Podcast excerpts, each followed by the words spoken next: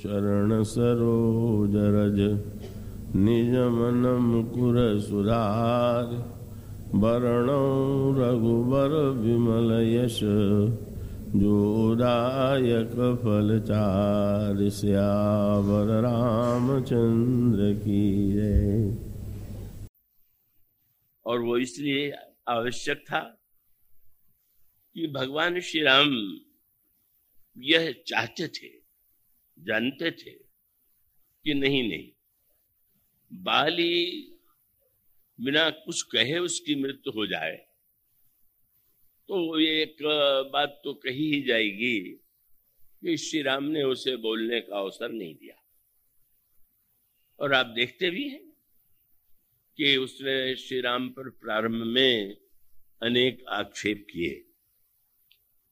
तो प्रभु जब उसको ऐसी स्थिति में लाते हैं, उसका एक क्रम है। उन्होंने बाण वृक्ष की आड़ से चलाया। पर वह आड़ भी वस्तुतः साधारण व्यक्ति तो उसे एक ऐसे भिन्न रूप में देखते हैं कि उसके गहरे रहस्य को हृदयंगम ही नहीं कर पाते। कई लोगों को तो यही भ्रांति है, कई लोगों को यही भ्रम है। उनके, उन्होंने कहीं से ये किम्बदंती सुन रखी है कि बाली के सामने जब कोई योद्धा लड़ने आता था तो उसका आधा बल नष्ट हो जाता था, इसलिए श्री राम नहीं आए। अब यह तो इतने अविवेक, यह इतना अविवेक भरा तर्क है कि भगवान राम इसलिए सामने नहीं आए कि तो उनका आधा बल नष्ट हो जाता। किसी भी प्रामाणिक ग्रंथ में कहीं भी यह नहीं लिखा हुआ। एक बात प्रचलित हो गई, और लोगों को समझाने के लिए वो लोगों को बड़ा सीधा सा लगा, कि इसलिए नहीं आए। पर उसके अंतरंग अर्थ पर यदि विचार करके देखें, और उस संवाद में प्रभु ने जो संकेत किए, वो बड़े महत्वपूर्ण है। और उसको आप उस दृष्टि से विचार करके देखिए ईश्वर जो है, वो तो प्रत्यक्ष दिखाई नहीं देता। भले ही यह कहा जाता हो कि जो कुछ होता है, वो ईश्वर के द्वारा होता है। ईश्वर करता है। तो यूँ अगर देखें तो प्रत्यक्ष रूप से ईश्वर हमें दृष्टिगोचर नहीं होता। घटनाएँ हमारे सामने होती हैं, पर घटनाओं के पीछे ईश्वर है, यह एक भावना का श्रद्धा का वाक्य हो सकता है, प्रत्यक्ष तो दृष्टिगोचर नहीं होता। पर भगवान श्री राम का जो वार्तालाप है, उसके आप तत्व पर दृष्टि डालें तो उसमें अनेक रहस्यों का उद्घाटन आपके सामने हो सकता है। और वो जीवन का रहस्य है, पाप और पुण्य का रहस्य है, ईश्वर का रहस्य है, और जीवन और मृत्यु का क्या तात्पर्य है, ये आप उस उस प्रसंग को जब आप सूक्ष्म दृष्टि से पढ़ेंगे, सुनेंगे, समझेंगे तो आपको स्पष्ट प्रतीत होगा। भगवान श्री राम जब बाली के सामने जाकर खड़े हो जाते हैं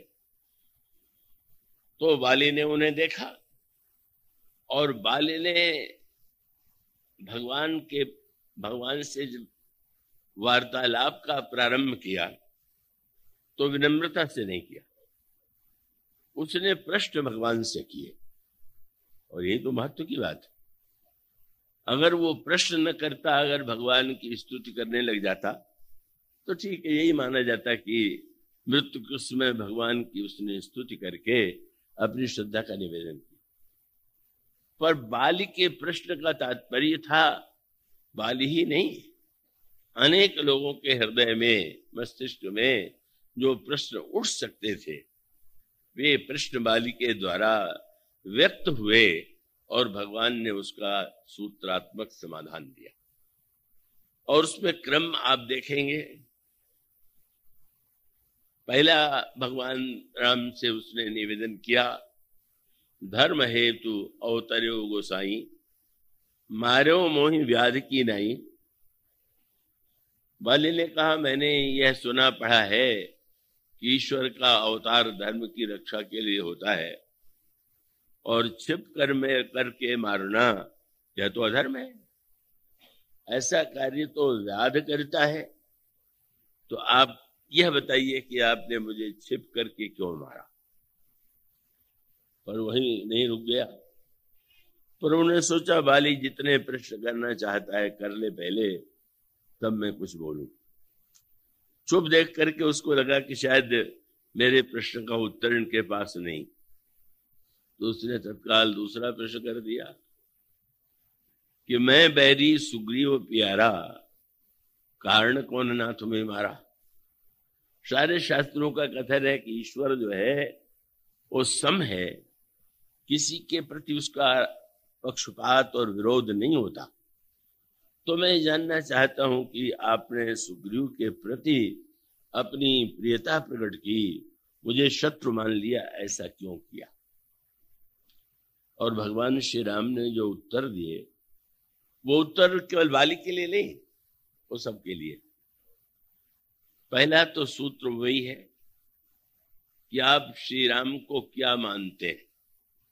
रावण उन्हें ईश्वर नहीं मानते। एक बार, एक क्षण के लिए ईश्वर होने की अंतकरण में उसके एक बात आई। पर श्री राम के व्यवहार से उसने निर्णय कर लिया कि ईश्वर नहीं हो सकता। क्योंकि उसकी धारणा थी कि ईश्वर सर्वज्ञ होता है, मैं नकली मृग लेकर जाऊँगा तो ईश्वर होंगे तो वे जान जाएँगे, मृग के पीछे नहीं जाएँगे। तो मुझे स्पष्ट ज्ञात हो जाएगा कि सर्वज्ञ ईश्वर है। पर जब श्री राम मृग के पीछे धनुष बाण लेकर के दौड़े तो उसको लगने लगा कि कल रात्रि को मुझे क्या हो गया था। किस राजकुमार को मैं ईश्वर मान बैठा? और उसके जीवन में यही रहा कि यह तो एक राजकुमार है, और मेरी तुलना में इसका कोई महत्व नहीं। पर बाली तो ऐसा नहीं। बाली तो स्वयं यह कहता है कि आप ईश्वर है। और उसके बाद दूसरा वाक्य उसने यह भी कह दिया कि आपका अवतार जो है वो धर्म की रक्षा के लिए हुआ है। और ये दो वाक्य जो थे, बाली के लिए बड़े महँगे पड़े। और इसका अभिप्राय ये है कि यह प्रश्न व्यक्ति के संदर्भ में यदि किया जाए तो सार्थक। पर अब ईश्वर मानने के बाद फिर वही सूत्र, छिप करके मारना, यह कार्य व्याध का है। पर अगर ईश्वर के विषय में विचार करके देखें, ये धनुष और बाण क्या है? लंका कांड के प्रारंभ में तुलसीदास जी दोहा लिखते हैं, और वो दोहा यही है कि लव निमेश, परमाणु जुग बरस कलप सरचंड। भजसी न मनते ही राम कह, काल जास को दंड। धनुष माने जिसे हम काल कहते हैं, जिसके द्वारा माध्यम से मृत्यु होती है, वही वह काल रूप धनुष।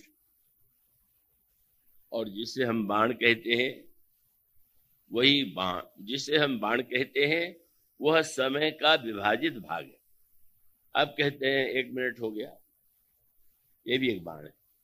या आप कहें कि एक क्षण हुआ, एक निमेश हुआ, और फिर उसकी संख्या बढ़ते बढ़ते कल्प यही जो है निमेश से लेकर के कल्प पर्यंत जो काल के नाम है, वही जो है राम का बाण गोस्वामी जी का जो संकेत है, बड़े महत्व का है। कवह बाण और वह धनुष, काल का धनुष और समय का विभाजित बाण निरंतर चल रहा है। और वो संसार के जो व्यक्ति मर रहे हैं, मृत्यु हो रही है, वो काल के द्वारा हो रही मानो प्रभु का तात्पर्य यह था कि तुम यदि मुझे ईश्वर मानते हो तो तुम ये क्यों प्रश्न करते हो कि मुझे छिप के क्यों मारा? ईश्वर तो सारे संसार को ही छिप करके मारता है। कहीं प्रत्यक्ष तो आके ऐसा तो नहीं होता है कि किसी के सामने खड़ा होकर के बाण मारता हो। वो तो चल रहा है बाण, और वो कब किसको लगेगा और किस समय लगेगा, इसका कोई ठिकाना नहीं। तो मानो श्री राम का तात्पर्य था कि तुम स्वयं जिस मान्यता को मानते हो, अगर वही मान्यता तुम्हारी है तो प्रश्न तुम्हारा सही नहीं। अगर तुम मनुष्य मुझे मानते हो राजकुमार मानते हो तो तुम्हारा प्रश्न सार्थक हो सकता है। और इसका अभिप्राय यह है कि ईश्वर जो है उसका जो बाण चल रहा है, वो सर्वदा वृक्ष की आड़ से ही चल रहा। और अब जानते हैं आप कि वो वृक्ष कौन सा है? विनय पत्रिका को आप पढ़िए। तो विनय पत्रिका में गोस्वामी जी ने कहा कि संसार एक वन है। संसार कांतार अति घोर गंभीर बन, गहन तरु कर्म संकुल मुरारी। संसार मानो एक वन के समान है। और यह जो वृक्ष है, वही व्यक्ति के नाना प्रकार के कर्म। कर्म के वृक्ष से बना हुआ यह संसार, जिसमें काल का धनुष और बाण चल रहा है, वो ईश्वर सामने नहीं होता है। वह तो व्यक्ति के कर्म की आड़ में ही छिपा हुआ होता। इसलिए कर्म शुभाशुभ दे, जो अशुभ अशुभ कर्म फल दाता का करके मनुष्य का अभिप्राय यह है कि सृष्टि का संचालन, नियमन, दंड, ये सब का सब काल के माध्यम से और कर्म के माध्यम से ही होता है। कि कर्म प्रधान विश्व कर रखा, जो जस करई सुतस फल चाखा इसलिए बड़ी स्वाभाविक सी बात है। एक व्यक्ति किसी की हत्या कर दे तो उसे न्यायालय में प्राण दंड दिया जाए और ईश्वर के द्वारा लाखों की मृत्यु हो रही है, पर वो क्या किसी न्यायालय में उस पर मुकदमा चलाया जा सकता है? कि तुम किस आधार पर इतने व्यक्तियों को मार देते हो? कभी तो बड़ी भीषण दुर्घटनाएँ हो जाती हैं। और जब दुर्घटनाएँ हो जाती हैं तो कहीं व्यक्ति को परख होती है, कहीं प्रकृति के द्वारा हो जाती हैं और उसका मूल तात्पर्य है कि सृष्टि में जो मृत्यु का रहस्य है, कर्म का रहस्य है, अगर हम जीवन के रहस्य को समझना चाहते हैं तो हमें स्पष्ट समझना होगा कि ईश्वर प्रत्यक्ष हुए बिना भी, सामने आए बिना भी, तब व्यक्ति अपने कर्म का परिणाम काल के माध्यम से पा रहा और इसलिए मानो भगवान का तात्पर्य यह था कि यदि तुम्हें यह विश्वास है कि मैं ईश्वर हूँ तो फिर ऐसी स्थिति में तुम्हें तो तुम्हें तो इस प्रश्न का अधिकार ही नहीं।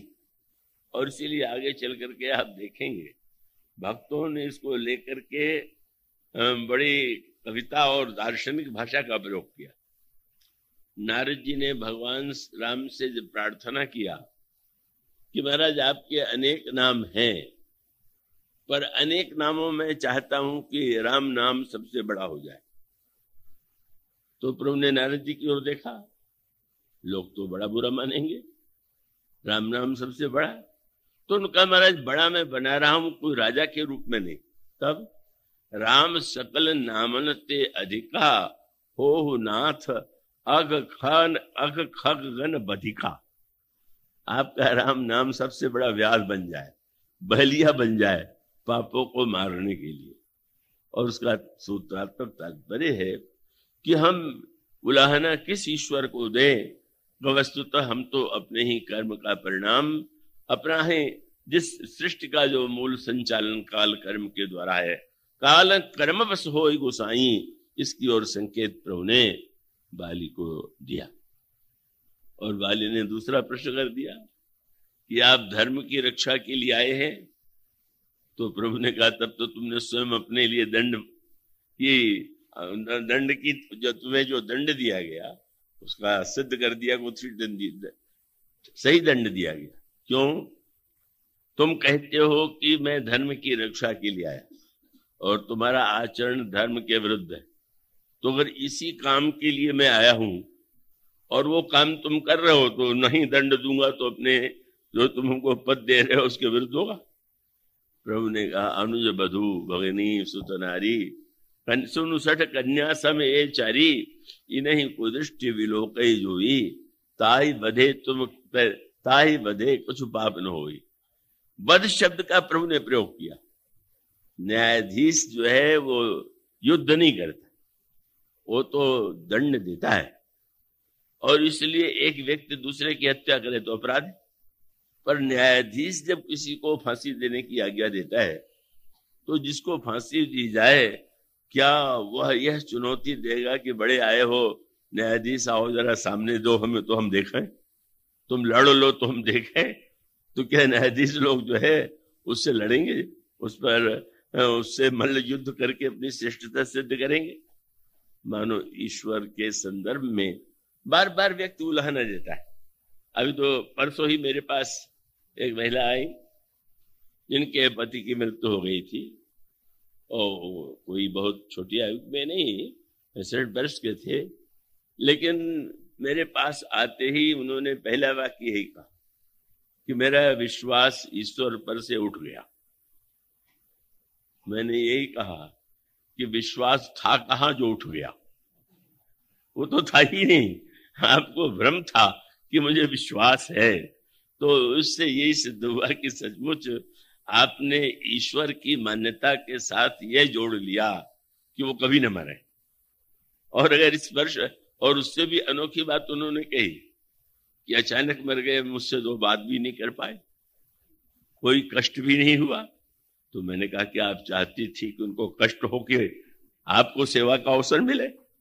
आपका यही प्रेम है कि आप बड़ी व्यग्र हैं। क्या बतावे?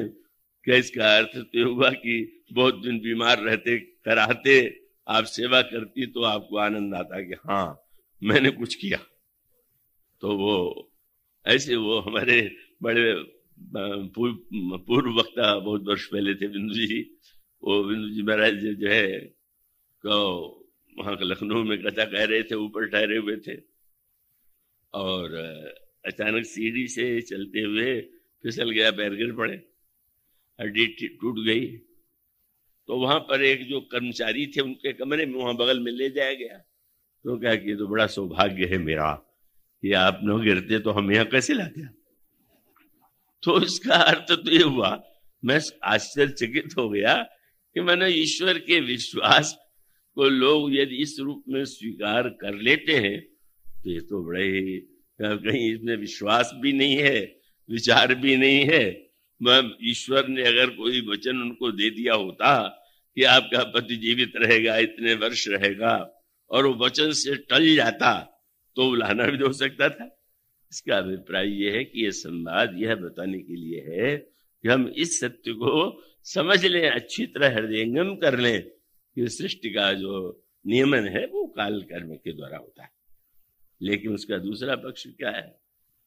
और यहीं पर भक्त की आवश्यकता मानो बड़ा मधुर संकेत है। पहले वाली ने उलाहना दिया, आक्षेप किया, पर भगवान ने जब यह उत्तर दिया और उत्तर ही नहीं दिया, प्रभु ने यह भी संकेत किया कि क्या तुम यह कह रहे हो कि मैंने छिप के मारा? ये सच है क्या? छिप करके मारा, मैंने तुमने नहीं देखा। पर भगवान ने कहा मूड तो ही अतिशय अभिमाना, नारी सिखावन करे से ने कहा ना मूर्ख, तुझे इतना अभिमान है कि जब तू चलने लगा था तो तेरी पत्नी ने तुझे कितना सिखाया था? ये वाक्य कहने का तात्पर्य क्या? कि मैं तो दिखलाने के लिए इतना बेचैन था कि जब तू लड़ने चला सुग्रीव से तो तेरी पत्नी के मुँह से मैं ही तो बोल रहा था कि मत जाओ। कितना अभिमानी है तू कि जब तेरी पत्नी ने तुझे समझाने की चेष्टा किसका तात्पर्य है कि अगर मैं वहाँ न होता तो मुझे कैसे पता चलता कि पत्नी तुम्हें समझा रही तुम सचमुच विचार करके देखो, वही गाथा जो कई बार दोहराई जाती है कि कोई सत्संग करने गया और उस दिन वक्ता ने बहुत तर्क वितर्क से सिद्ध कर दिया कि ईश्वर का में निवास और वो सत्संग करके लौट ही रहा था। एक हाथी आया पागल और उस हाथी ने उठा करके उसको फेंक दिया। मरा तो नहीं, पर हड्डी हड्डी टूट गई। कई महीने तक बेचारे को खाट का सेवन करना पड़ा। जब थोड़ा चलने फिरने योग्य हुआ तो चल करके जा रहा था। और वही महात्मा जी मिल गए जिन्होंने प्रवचन दिया था। बोले, भक्त, तुम प्रवचन में आए नहीं। बोले, एक ही दिन आपका प्रवचन का फल तो इतने दिन भोग रहा था। अभी और कुछ बाकी है क्या? आपने कह दिया, मैंने मान लिया क्या ईश्वर सर्वत्र है तो मैं पागल हाथी को देख करके नहीं हटा। तो उन्होंने पूछा अच्छा बताओ, और भी कोई था कि खाली हाथी था? बोले हाँ वो एक महावत था, जो अंकोस्वर भाला लिए ज़ोर ज़ोर से चिल्ला के कह रहा था, हाथी पागल हो गया, हट जाओ हट जाओ। तो उन्होंने कहा कि हाथी में ईश्वर था, जो रोक रहा था, वो ईश्वर नहीं था। तूने यही अर्थ लिया है? तूने अपने अविवेक के कारण कष्ट भोगा है? मानो भगवान का तात्पर्य था कि जब कोई व्यक्ति ईश्वर को न देखना चाहे तो कुछ भी तर्क कर सकता है। पर ईश्वर कभी घटनाओं के माध्यम से कभी व्यक्ति के माध्यम से हम सबको संकेत देता ही रहता है। और वो संकेत जो सुन ले और सुन के ग्रहण कर ले, वो व्यक्ति धन्य हो जाता है। पर जो व्यक्ति उस संकेत को अनदेखा करना चाहता है, चाहे वो गुरु के माध्यम से, चाहे संत के माध्यम से, चाहे ग्रंथ के माध्यम से या घटनाओं के माध्यम से, हम सबके जीवन में ऐसे संकेत मिलते हैं। फिर उसको हम अनदेखा, अनजाना या उसकी व्याख्या को ही हम परिवर्तित कर दिया करते हैं। और इसलिए भगवान ने दूसरा संकेत किया कि तुमको यह भी ध्यान होगा कि जब तुम्हारा और सुग्रीव से युद्ध हुआ तो सुग्रीव तो तुम्हारे मुष्टि प्रहार से ही भाग खड़ा हुआ। वह तो भागा और तब तुम्हें लौट जाना चाहिए था कि आया था लड़ने अब भाग खड़ा हुआ तो छोड़ो। पर ऐसा नहीं हुआ। उसके बाद भी तू जानबूझ करके वहाँ खड़ा था। क्यों खड़ा था? वो सुग्रीव को हरा करके इतना अभिमान आ गया कि अच्छा मेरी पत्नी तो कह रही थी कि सुग्रीव ने जिससे आश्रय लिया है बड़ा बड़ा बलवान है। पर एक मुक्का भी तो वह सुग्रीव नहीं सह पाया। तो ये सुग्रीव को बल देने वाला देखे वो भी क्या आवे सामने। बोले, वस्तुतः तो तुम मुझे चुनौती दे रहे और जानबूझ करके भगवान ने कहा कि मम भुज बल आश्रित जानी। तुम अच्छी तरह जानते फिर भी मैंने मारा चौसिया था अभिमानी। और तुमको ये भी याद होगा कि तुम्हारे संकेत के लिए मैंने पहली बार बाण नहीं चलाया। और बाद में सुग्रीव के गले में मैंने माला डाल दी। तो तुम देखना चाहते तो इतनी बार मैंने दिखलाने की चेष्टा किया, संकेत करने की चेष्टा किया, पर तुम अभिमान में इतने अंधे हो रहे थे तो उन संकेतों को देख करके भी अनदेखा कर रहे थे, नहीं ग्रहण करना चाहते थे। और तब तो बाली को अपनी भूल का ज्ञान हो गया। आज भी जो लोग प्रश्न करते हैं कि भगवान ने बाली को छिपकी क्यों मारा? तो मुझे थोड़ा आश्चर्य होता है। कैसे आश्चर्य? प्रश्न करने वाले अगर उसको गहराई से सोचे तो समझ सकते हैं कि वो संवाद कितना गहरे रहस्यों वाला है। और ये भी मैं देखता हूँ कि बाली का समाधान हुआ, पर इन श्रोताओं का समाधान नहीं हुआ।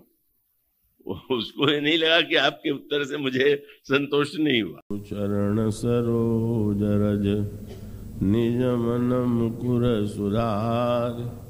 वरण रघुबर विमल यश। जोदायक फल चार। श्यावर रामचंद्र की जय।